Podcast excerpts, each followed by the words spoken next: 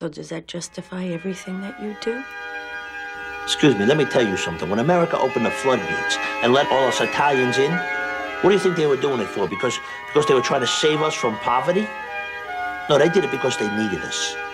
They needed us to build their cities and dig their subways and to make them richer. The Carnegies and the Rockefellers, they needed worker bees, and there we were. But some of us didn't want to swarm around their hive and lose who we were. We wanted to stay Italian and preserve the things that meant something to us honor and family and loyalty.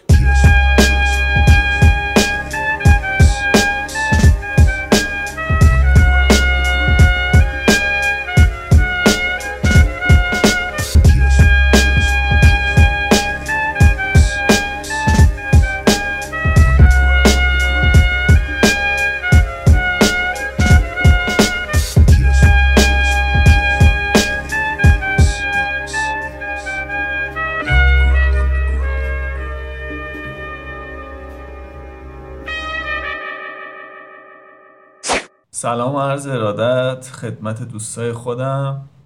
امیدوارم حالتون خوب باشه.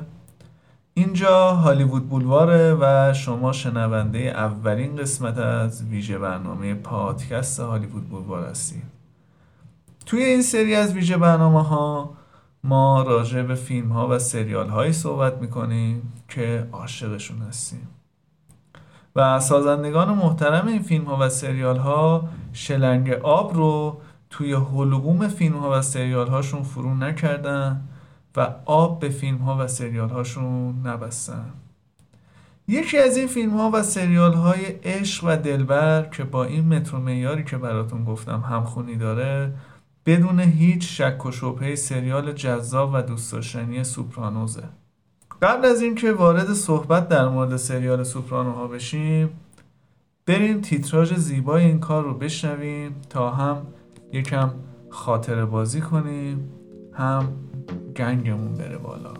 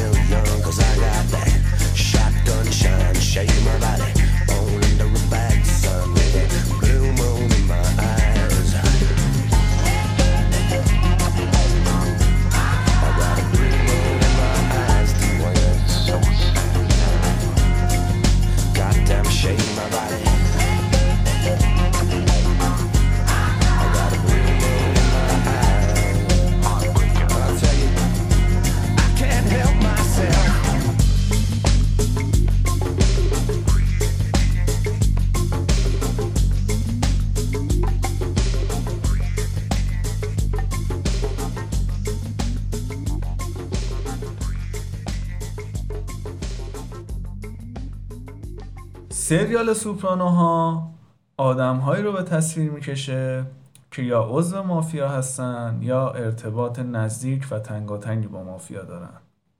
حالا این مافیایی که میگم اصلا یعنی چی؟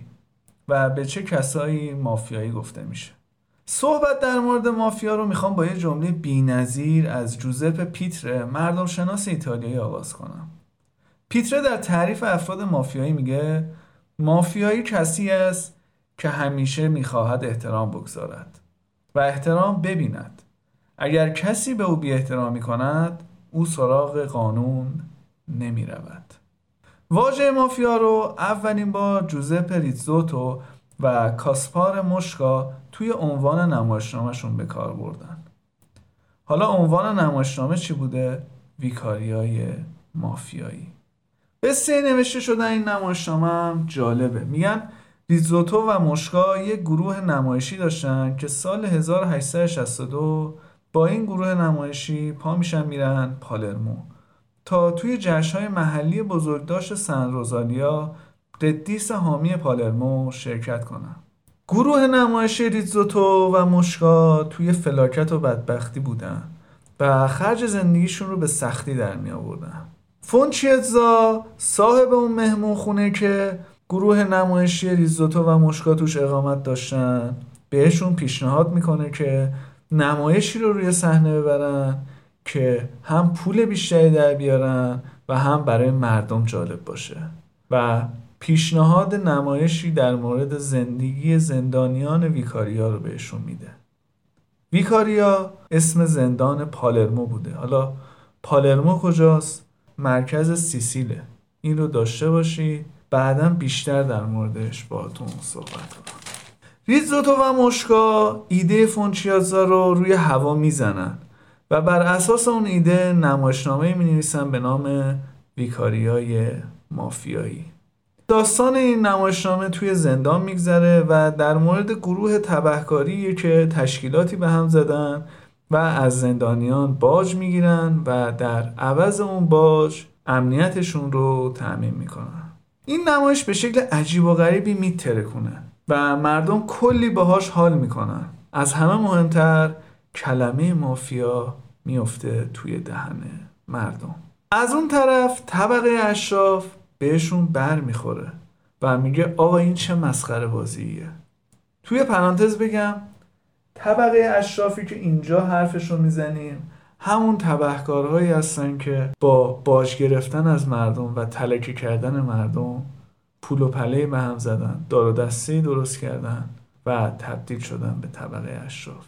و انقدر فشار میاره این طبقه اشراف که ریزوتو مجبور میشه واسه این که بتونه اجراهاش رو ادامه بده و زنده بمونه یه پرده سومی به این نمایش اضافه کنه تا هم بتونه نمایشش رو ادامه بده هم بیشتر از این آبروی رئیس مافیا رو نبره.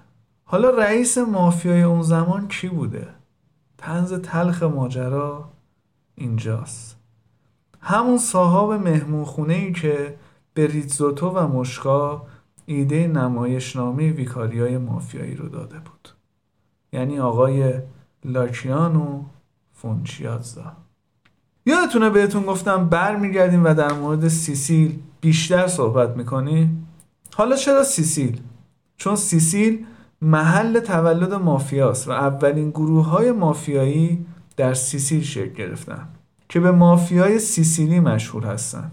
سیسیل بزرگترین جزیره در دریای مدیترانه است و به صورت خودمختار اداره میشه یعنی عزیزان به شدت گنگشون بالاست و حاکمیت مرکزی رو به کتف سمت چپشون هم حساب نمی‌کنم حالا اون چیزی که توی سریال سوپرانو ها بیشتر به تصویر کشیده میشه و ما شاهدش هستیم مافیای آمریکاییه. مافیای آمریکایی از دل مافیای سیسیلی بیرون میاد. بریم به یک ترانه گوش بدیم برگردیم تا من قصه شکلگیری مافیای آمریکایی رو براتون بگم.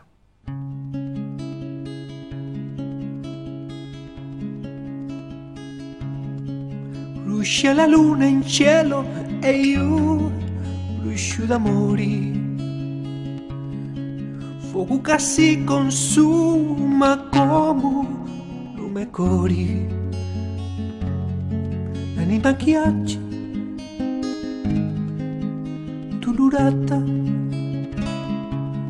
Non si da pace, ma chi ma l'hai notata?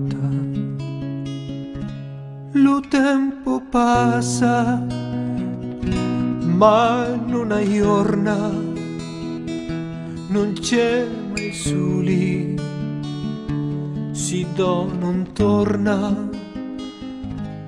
Brucia la terra mia, brucia lume cori. Chi si di acqua e da io si ti d'amori. A cui canto la mia canzone. Se non c'è nudo che si affaccia all'uarcone. Ruscia la luna in cielo e io ruscio d'amori. Fuoco che si consuma come cori là canto. La mia canzone non c'è denudo che s'affaccia all'ubarcone lo tempo passa mai in una giornata non c'è mai soli. Si dà non torna. Brucia la terra mia, brucia lume cori, chi si di acqua ita io si ti d'amori la canto la mia canzone se non c'è nudo che si affaccia all'uarcone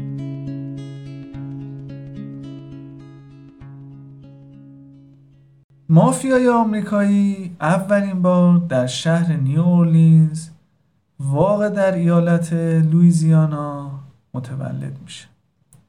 حالا چرا نیو اورلینز؟ میگم براتون. نیو اورلینز یه بندر شلوغ و جهانی بوده در دهانه رود میسیسیپی. مهاجرای جویای کار می اومدن به باراندازهای این شهر تا کار پیدا کنن. سال 1829 آقای رافائل آنجلو اهل شهر پالرمو توی سن سی سالگی از اقیانوس اطلس رد میشه و میاد به شهر نیو اورلینز برای کار کردن. و خب از اونجایی که بچه ناف سیسیل بوده و اهل شهر پالرمو کلا بیخیال کار شرافتمندان و این داستان میشه. به عنوان یه مافیایی شروع می‌کنه به باج گرفتن از مهاجرا و تلکه کردنشون. و اینقدر تو این کار پیشرفت می‌کنه که تبدیل میشه به رئیس مافیا و یه دار و دستی رو برای خودش جمع می‌کنه به نام دسته آنجلو و رئیس اونها میشه. جامعه سیسیلی شهر نیورلینز بجز این آقای آنجلو مافیای عزیز یه گروه مافیای دیگه هم داشت که از شورشی های شهر مسینای سیسیل تشکیل می شدن و از از بد جوری هم موی دماغ این آقای آنجلو شده بودن. شب 28 اکتبر 1868 وقتی باربا رهبر دسته مسینایی ها از محله فرانسوی های شهر رد می شده یه از خدا بیخبری با شلیک تفنگ دخلش رو میاره. همون موقع آنجلو میگه کار من نبوده. و این اتفاق رو میندازه گردن یه بازرگان بدبخت از همه جا بیخری به نام اکتاو بلوت. اما وقتی بلوت ثابت می‌کنه زمان وقوع قتل خارج از شهر بوده همه به آنجلو بدگمان میشن. پینو برادر آنجلو سعی می‌کنه شهر رو بخوابونه. برای همین بونانو رو صدا می‌کنه دستیار ارشد باربا.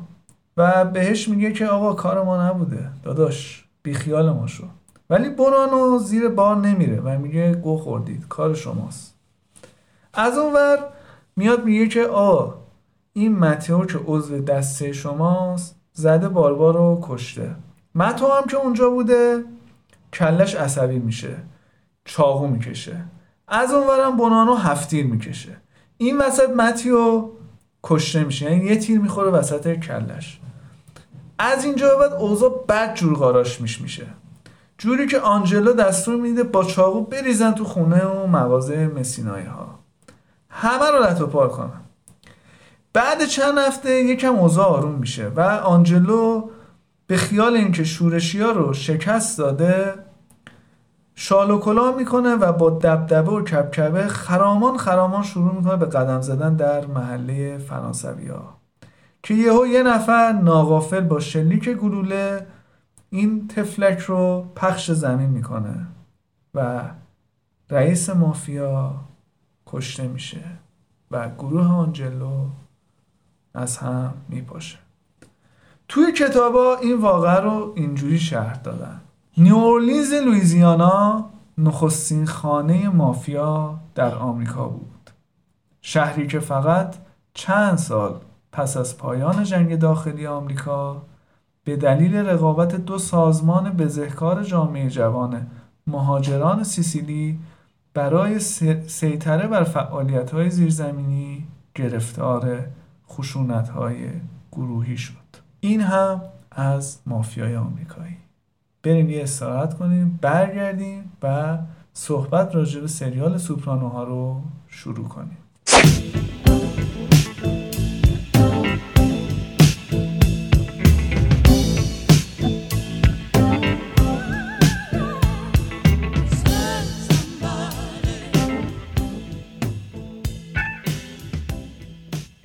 رسیدیم به لپ مطلب. گل هندوونه یعنی خود سریال.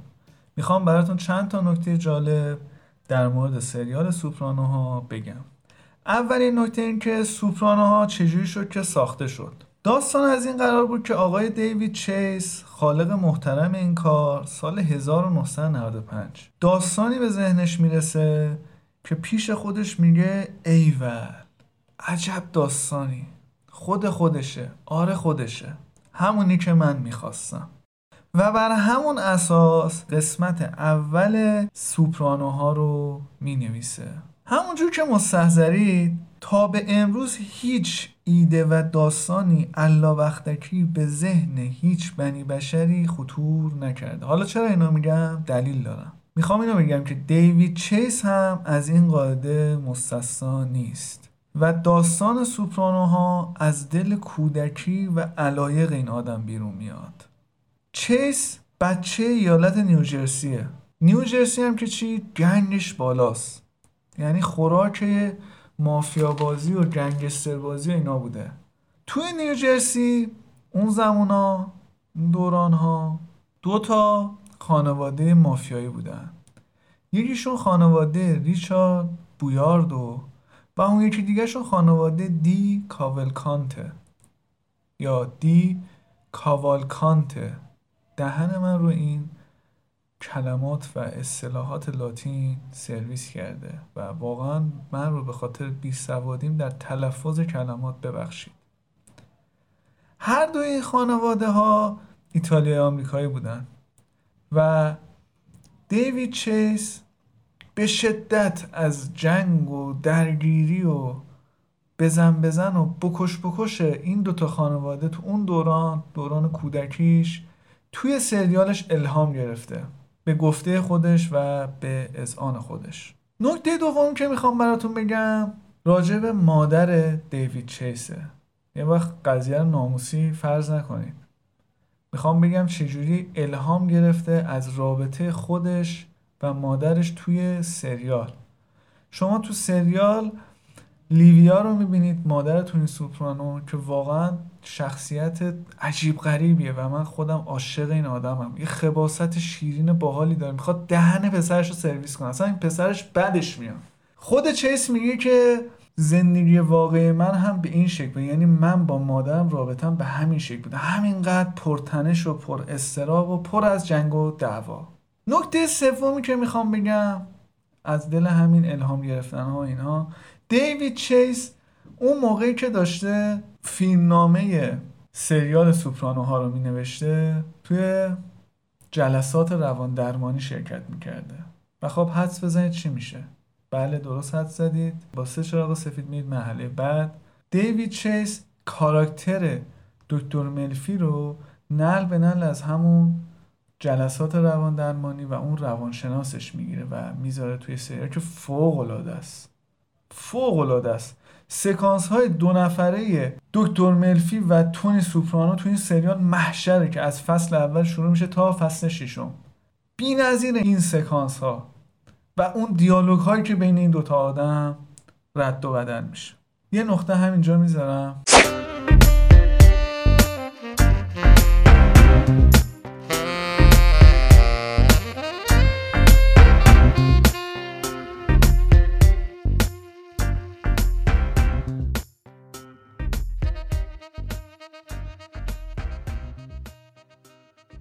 توی همون جلسات روانشناسی دکتر ملفی از تونی سوپرانو می‌پرسه چه وجه مشترکی بین مادرت، همسرت و معشوقت وجود داره؟ جوابی که تونی سوپرانو میده عالیه عالی. یه نگاه به دکتر ملفی می‌کنه بعدش میگه هر ستاشون اعصابمو خورد می‌کنن. بعد که می‌بینه ملفی از جوابش جا خورده میخنده و میگه شوخی کردم. عالیه این سکانس عالی. میگن آدما حرفای جدیشون رو به شوخی میگن. رابطه تونی با کارملا همسرش شبیه آتش فشان خروشانی که هر لحظه امکان فورانش هست. و خب این اتفاق هم توی فصل چهار اپیزود 13 میفته وقتی تونی با مش میکوبه به در اتاق خواب کارملا و میگه من چیکار کردم ها من چیکار کردم؟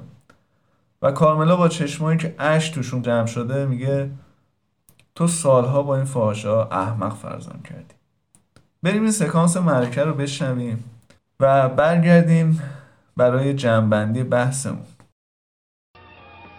What the fuck?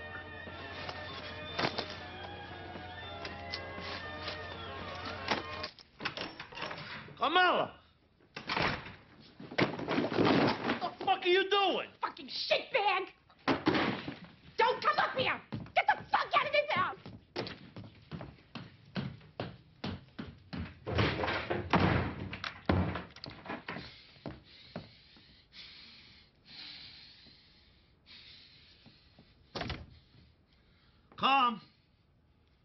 What's the matter? Calm, what did I do now, huh? Um. What did I do? Huh? What did I do? Well, your mother told you what I said to your father about her psoriasis.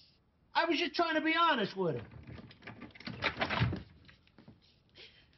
You have made a fool of me for years with these whores. Now it's come into our home? خب برای جنبندی فلشبک می‌زنم به اونجایی که گفتم دیوید چیس. فیلمنامه اولین قسمت از سوپرانوها رو نوشت. دیوید چیس بعد از اینکه فیلمنامه اولین قسمت از سوپرانوها رو می نویسه سوپرانوها رو به چند تا شبکه معروف پیشنهاد میده. این رو هم بگم دیوید چیس قبل از اینکه نویسنده و خالق سوپرانوها باشه 20 سال تهیه کننده بوده و با تمام چم و خم این کار آشنا بوده. ولی باز دهنش سرویس میشه تا با یه شبکه واسه ساخت سریالش قرارداد ببنده. شبکه فاکس اولش ابراز علاقه می‌کنه. اما بعد از اینکه چیس فیلمنامه قسمت اول رو میفرسته فاکس ردش می‌کنه. فکر کن چقدر می‌تونی احمق باشی. چقدر می‌تونی احمق باشی. چقدر می‌تونی تاکید می‌کنم. چقدر می‌تونی احمق باشی که پیشنهاد ساخت سوپرانوها رو رد کنی. بعد اون وقت اسم شبکتون رو بذاری روبا. بعد این اتفاقی که پیش میاد چیس سوپرانوها رو به کریس البرشت کشتم خدا با این تلفظ کلمات. به قرآن اینو نمی‌دونم اصلا تلفظش چیه. گشتم پیدا نکردم. البرشته البرشته یه چیزی توی این مایه هاست دیگه. چیس سوپرانوها رو به کریس البرشت پیشنهاد می‌کنه؟ حالا این آقای البرشت کیه؟ بله درست هست رئیس وقت HBO و خب از اونجایی که HBO مثل اون فاکس احمق نبود هزینه ساخت قسمت اول رو تقبل می‌کنه.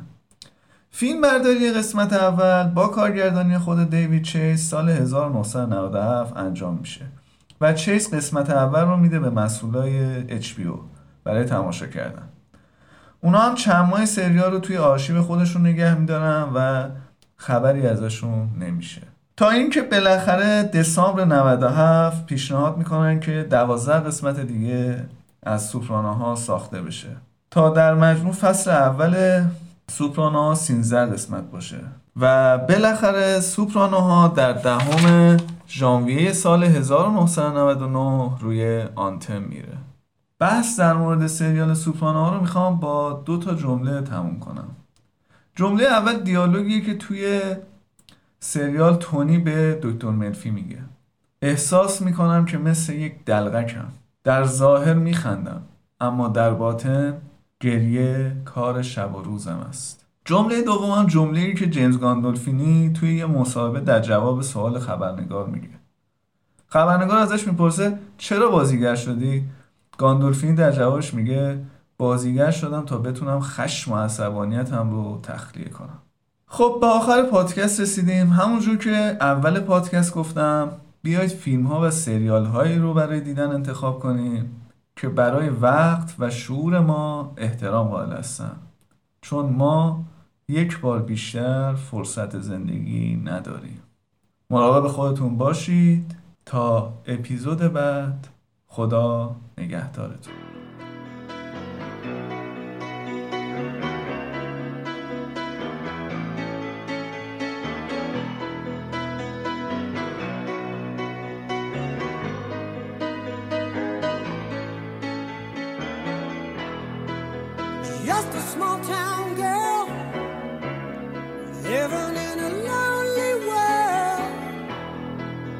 took a minute.